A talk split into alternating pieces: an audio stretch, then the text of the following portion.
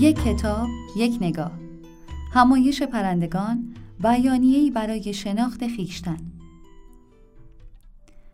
همایش پرندگان کتاب تصویری است که برای مخاطبان همگانی از نوجوان تا بزرگسال نوشته شده است.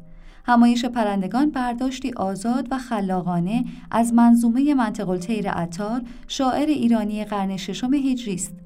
عطار همان گونه که از نامش پیداست آشنا به طب بوده و در نتیجه می‌توان حد زد که در طول عمرش با تعداد بیشماری از مردم ارتباط از نزدیک داشته. از سوی با بررسی کودکی عطار متوجه می‌شویم که این دوران همزمان با تقیان قوزها می گردد. در زمان فاجعه قوز عطار شش یا هفت سال بیشتر نداشت این فاجعه چنان عظیم و موحش بود که نمی توانست در ذهن کودک خردسال تأثیر دردانگیز خود را نگذارد. سلطان به دست قوزها اسیر شده بود و شهر در معرض خرابی و ویرانی قرار گرفته بود. عطار خردسال شکنجه ها، تجاوزها، خرابی ها، مرگ و درد و وحشت را اطراف خود می‌دید و همین عامل بعدها موجب مرگندیشی و دردندیشی بسیار در عطار شد. گرچه خانه آنها مورد این قارت قرار نگرفت اما فریدالدین کودک شاهد درمان بیماران و قارت زدگان بیشماری بود که برای درمان و پناهجویی به خانه پدر می آمدند. عطار پیر به آنان دارو می‌داد. فریدالدین در میان این وحشت و تزلزل کودکی خیش را میگذرانید. فریدالدین که درس را در مکتب خانه ها و مدارس نیمه ویران در نزد علما و مدرسان افسرده و مصیبت شهر آموخته بود از مدرسه دور شده و به سوی دکان پدر کشیده می‌شد. او در داروخانه پدر فرصت تازه‌ای برای شناخت داروها به دست آورد و با درد و رنج طبقات ضعیف اهل روستا و شهر آشنا شد. شروع به مطالعه کتاب‌های طب و دارو کرد برای گرد آوردن گیاهان به جستجو در طبیعت پرداخت و همزمان در باب شاعری مطالعه می نمود. او به خاطر حرفش مجبور بود با انواع شخصیت انسانی تعامل داشته باشد. منطق الطیر که گویا آخرین مصنوی اوست گزارش یک جستجوست جستجوی سیمرغی بینشان یک اودیسه روحانی که سیر در مقامات و احوالات یک سالک را به تصویر می کشد. عطار مراتب این سلوک را در رمز جستجوی مرغان به بیان می آورد. منطق داستان سفر پرندگانی است که از وضعیت موجود به سطوح آمدند و در جستجوی سعادتند. دقیقا همان وضعیتی که پیتر سیس نویسنده آمریکایی اروپایی اصل کتاب در آن به سر می برده است. پیتر سیس زاده 1949 میلادی در شهر برونو چکسلواکی است کشوری که دیگر وجود ندارد اما در زمان موجودیت خیش تحت سلطه کمونیسم بوده به طور طبیعی زندگی در یک نظام بسته برای همگان از جمله کودکان عوارض دارد میل به رهایی، میل به آزادی، فریادهای فروخفته و اشتیاق به جستجو از ویژگی های پیترسیس است. در مصاحبه ای که سایت ریور آرت وبسایتی در آمریکا که به معرفی هنر و موسیقی می‌پردازد با او انجام داده است می‌خوانیم. من در پراگ بزرگ شدم و پدرم کارگردان و مادرم هنرمند بود. اواخر دهه 60 میلادی در هنرستان درس میخواندم. در کشور موضوعات سیاسی موج می‌زد. ما هرگز آزاد نبودیم. دولت هنر را فاجعه تلقی می‌کرد. خیلی چیزها ممنوع بود. از جمله راکن رول. فضای بسته سیاسی مرا عادت داد تا لایه لایه فکر کنم و مطالبم را با جزئیات و سنجیده بیان کنم. آنطور که پیداست پدر و مادر پیترسیس در پروراندن استعداد هنری پسرشان کوتاهی نکردند اما نگاه او برای جستجوی آزادی فراتر از دیوارهای خانه و مدرسه بوده است با بررسی زندگی عطار در میابیم که او نیز آزادی خواه بوده و هرگز برای شاهان زمانه خیشتن مدیح سرایی نمی کند. عطار در قرنها پیش از ظهور روانشناسی مدرن و وجودی اگزیستانسیالیستی داستانی خلق می کند که حقیقت را در درون فرد جایگذاری می کند. عطار در این منظومه بلند به زیبایی ابعاد وجود گوناگون یک انسان را در قالب پرندگان گوناگونی بررسی می کند به قول پیترسیس که به خبرگزاری NPR شبکه رادیویی در آمریکا گفته است پرنده ها هرگز پاسپورت نگرفتند پرنده نمادی از آزادی برای انسان هاست. گویی این ارتباط روحی بین دو نویسنده از اعثار و جغرافیایی متفاوت از یک جا ریشه می‌گیرد. آنها هر دو زاده عصر و محیط پیرامون خیش و پرورده اوضاع حاکم بر زمانه بودند. بسته بودن فضای اجتماعی و میل به رهایی برای هر دو نویسنده انگیزه هایی هستند برای خلق آثارشان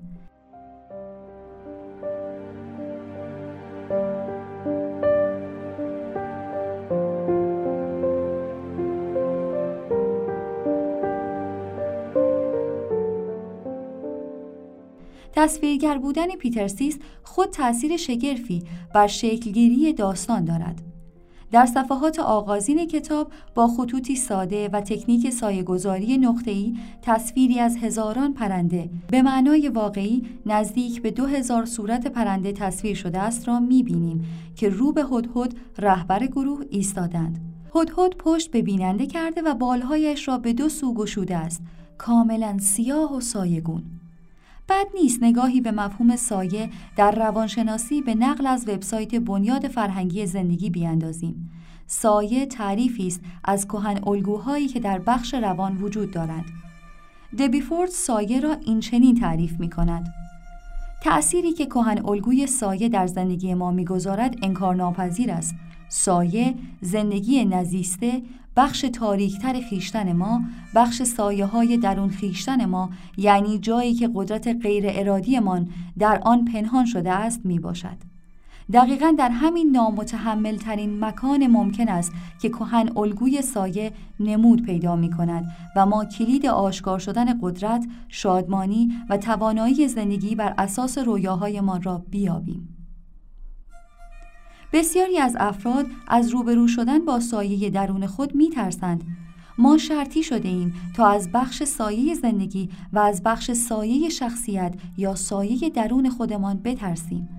وقتی در حال اندیشیدن به افکار تاریک و منفی یا بروز رفتاری که احساس می کنیم غیر قابل قبول است مچ خودمان را می گیریم مانند یک موش خورما فرار می کنیم به سوراخ خود برمیگردیم و مخفی می شویم و امیدوارانه دعا می کنیم قبل از اینکه از سوراخمان بیرون بیاییم آن خطر ناپدید شده باشد چرا چنین می کنیم؟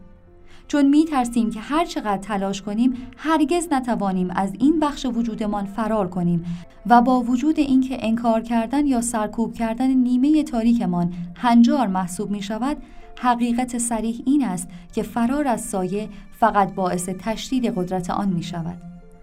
با توجه به این تعریف از سایه در بخش روانی انسانها می توان اینطور برداشت کرد که پرندگان و صفات اخلاقی آنها که در ادامه داستان با آنها مواجه می شویم بخش های سایگون هدهدند. هدهد در اینجا انسانی آرمانی است که به جستجو و کشف حقیقت روانه می گردد. در همین تصویر که بسیار ساده نیز اجرا شده است از نگاه های پرندگان می توان احساس گوناگون همچون ترس، تردید، اطاعت، خیانت و غیره را دید. هر انسان کامل و وارسته ای از تمام صفات پست و سایگون خود عبور کرده و آنها را زیسته تا پالایش گشته و گوهر وجودش یگانه ظاهر گردد. هدهد نیز از تمام پرندگان عبور می کند. شماری از پرندگان دودل بودند و برخی می ترسیدند. این جملات از کتاب نقل می شود و ملاحظه می کنید که قهرمان داستان چگونه به تمام وسوسه های درونش گوش می دهد. وابستگی شاهین به شهریار که بسیار زیبا تصویر شده است و یا سرخوشی اردک و قناعت توتی به خردک دانه هایی که نصیبش می شود غرور تاووس و غیره همه نداهای درون شخص هستند تا دلایل کافی برای نرفتن ارائه بدهند اما سرانجام تصمیم می‌گیرد که برود. همان گونه که پیتر سیس رفت رفت تا جستجوگر باشد و برای پرسش های بنیادین خود پاسخی بیابد.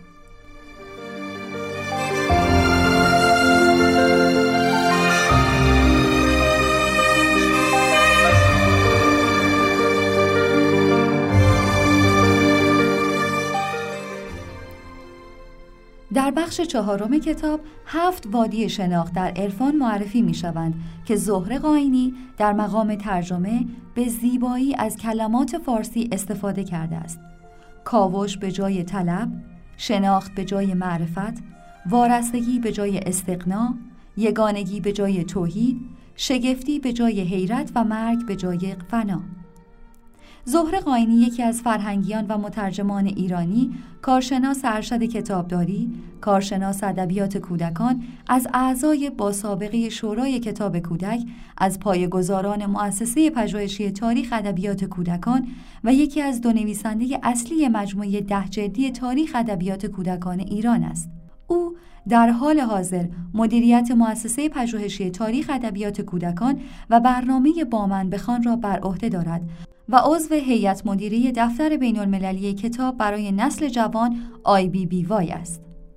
زهر قاینی به عنوان برگرداننده متن خود یکی از فعالان ترویج ادبیات برای کودکان است. سالهاست او و همکارانش می‌گویند خواندن کتاب با کیفیت حق همه کودکان است و ترجمه این کتاب با کیفیت که چه از نظر جایگاه تاریخی منطق الطیر عطار و چه از جایگاه ادبیات معاصر همایش پرندگان پیترسیس جزو برترین ها به شمار میآیند. مستاق بارز این شعار است.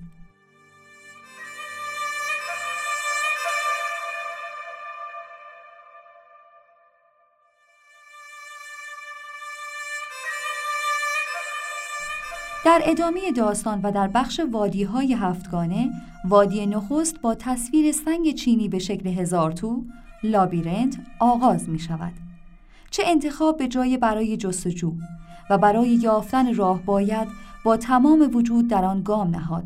در صفحات بعد هدهد به زیبایی به پرنده وسواسی اشاره می کند قلبت را بکشای و بگذار باد در آن بوزد. در وادی بعدی که نامش عشق است هزار تو سختتر شده است.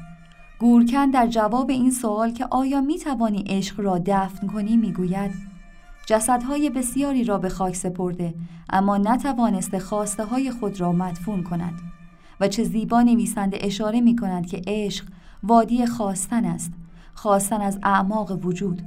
حتی اگر بخواهیم خواسته ها و آرزوهایمان را در اعماق وجودمان دفن کنیم بالاخره روزی سر برون خواهند آورد و شاید اگر دیر شود تبدیل به گره و عقده شوند و هزار تو به عنوان نماد جستجو و پرسشگری در ادامه داستان با خواننده همراه می شود و به وادی شناخت می رسد. نویسنده رسیدن به شناخت را از راه جالبی بیان می کند. در این وادی هر یک از ما راهی ناهمسان برمیگزینیم و از قانونهای گوناگون سر میپیچیم. شناخت میسر نمیگردد اگر همیشه مطیع و سر به زیر باشیم. در داستانها و افسانه های کهن ماجرا آنجایی آغاز می شود که یک گسست رخ می دهد. جوزف کومپبل اسطوره شناس بزرگ آمریکایی که سالهای زیادی را صرف مطالعه قصه ها و اسطوره های جهان گذرانده می‌گوید یک اشتباه لپی که به ظاهر فقط از سر اتفاق رخ می دهد جهانی ناشناخته را آشکار می کند و شخص رابطه ای با نیروهای ناشناخته پیدا می کند که به خوبی از آن سر در نمی آورد. همانطور که فروید می‌گوید این اشتباهات لوپی خیلی هم از سر اتفاق نیستند آنها امواجی هستند که از دل چشمه های ناشناخته درون بر سطح زندگی و اتفاقات بیرونی ظاهر می شوند. اشتباهات کوچک ممکن است دری به سوی سرنوشت باشند.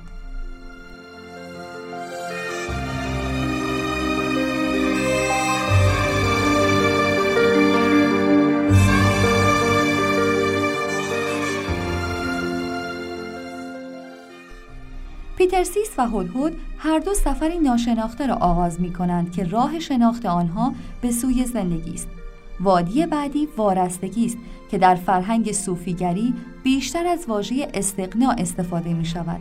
تمرین آزادگی و وارستگی و رهایی از قیودی که پرنده روح هر انسانی را در بند می کشد یکی از مهمترین تمرین هاست تا قهرمان بتواند بندها را یکی یکی از خود برهاند.